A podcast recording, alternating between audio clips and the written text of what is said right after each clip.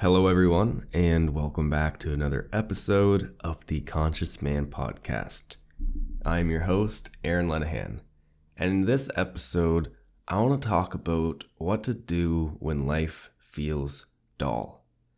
And I think so many people get this, where life just doesn't feel interesting enough. And I want to explain kind of why I think that is. I think that life has always been hard. But right now, it is hard in its own weird sort of way, being that it is actually really boring. And the reason that it is boring is because all of our survival needs are met. Hell, we don't even need to leave our homes and we can still meet every single physical need. That, of course, is if your finances allow that, but it really doesn't even take that much money to do. And so my point is that life is hard now in this weird way, in that we really don't have anything that we have to do. We haven't evolved that much since our distant ancestors who had to hunt and gather every day in order to survive.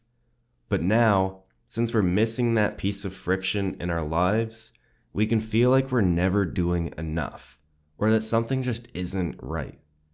And some people don't even know it, but they need a certain degree of friction in their lives, or else they can feel very unhappy. It's literally in our DNA. We weren't designed to sit on couches with a heat pump blasting cold air in our face while we eat Cheetos and wait for our Uber driver to bring us food. It's awesome that we can, but it also causes so many issues mentally, physically, and spiritually.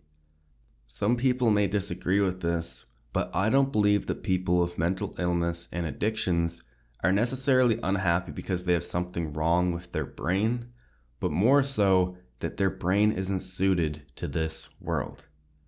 One really interesting thing that I've learned about neuroscience is that pleasure and pain are co located which means that the same parts of the brain that process pleasure also processes pain, and they work like a balance.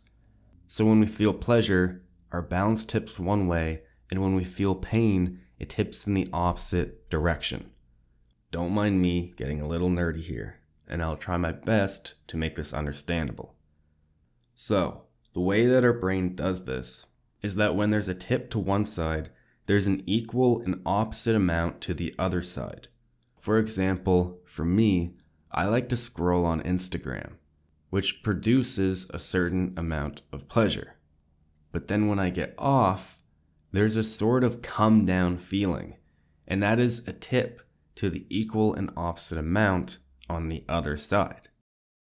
And that's when I feel like just one more post, just one more video, and it feels so good until I realized that I've just wasted an hour of my life.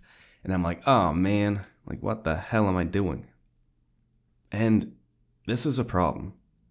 Because when we indulge so much in these high reward, instantly gratifying behaviors, our brain eventually gets tired of having to compensate, and so it will set a new bar for how much dopamine gets released dopamine being the feel good chemical in our brain. And not only that, now when I'm not doing those instant feel good things like scrolling on social media, when I'm experiencing my day to day life, I'm going to be constantly in this dopamine deficit state, which can be comparable to clinical depression. So, that was a lot. But to summarize, Pain and pleasure come from the same part of the brain, and our brain is always trying to balance that out. So when we're always doing easy things that feel really good over and over and over again, our brain will automatically downregulate that dopamine to a lower threshold. And then nothing is enjoyable. And we wonder why our life feels so dull and boring. This is the exact reason why I stopped playing video games and watching TV, and have since found what used to be just normal, mundane, boring life is now much more enjoyable. And conversely, this is why you feel so good after a good workout or a long day of work. It's this going from pain to pleasure and not pleasure to pain. It's rewarding ourselves versus pleasing ourselves.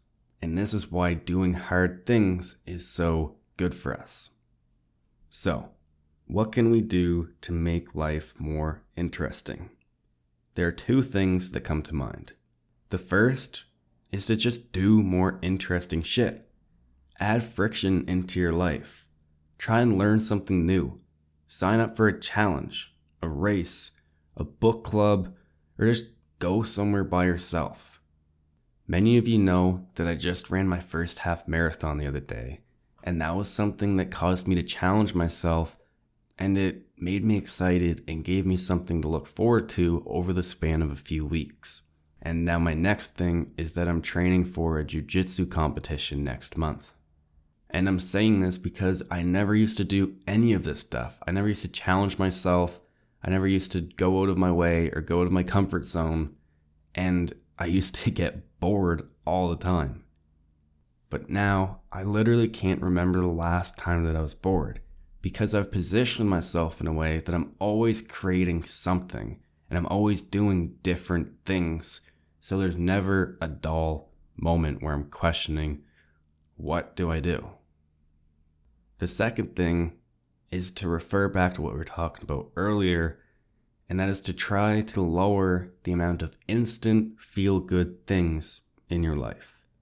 Try to moderate your TV, phone, video games, whatever it is. From my own experience, I used to play video games religiously. And whenever I wasn't playing them, everything was just dumb and boring and stupid. And it felt like I was an addict and the games were my drug. I specifically remember the day that my Xbox broke. And when all my friends were sending me Facebook Marketplace ads to get a new one, I decided that I was going to finally learn guitar. And that was one of the best decisions I've ever made. And the rewarding feeling that came from learning the guitar could never have been matched by turning my Xbox on and wasting my life away on Call of Duty. My favorite author, Ryan Holiday, talks about this idea of having more alive time and less dead time. Dead time being where you are passive, waiting, and letting things happen to you, and alive time being where you are active in control and making things happen for you. Doing things in your life that move you forward, excite you, inspire you, and make you feel alive. And I can guarantee you, no one has ever gotten to the end of their life, was lying on their deathbed, and said to themselves, Damn, I wish I played more video games. Anyways, that's all I have for this episode. I hope you enjoyed it. I know that I surely did. If you got anything from this episode, reach out and let's chat. As always, get out there and be your hero. And I'll see you in the next episode. Bye for now.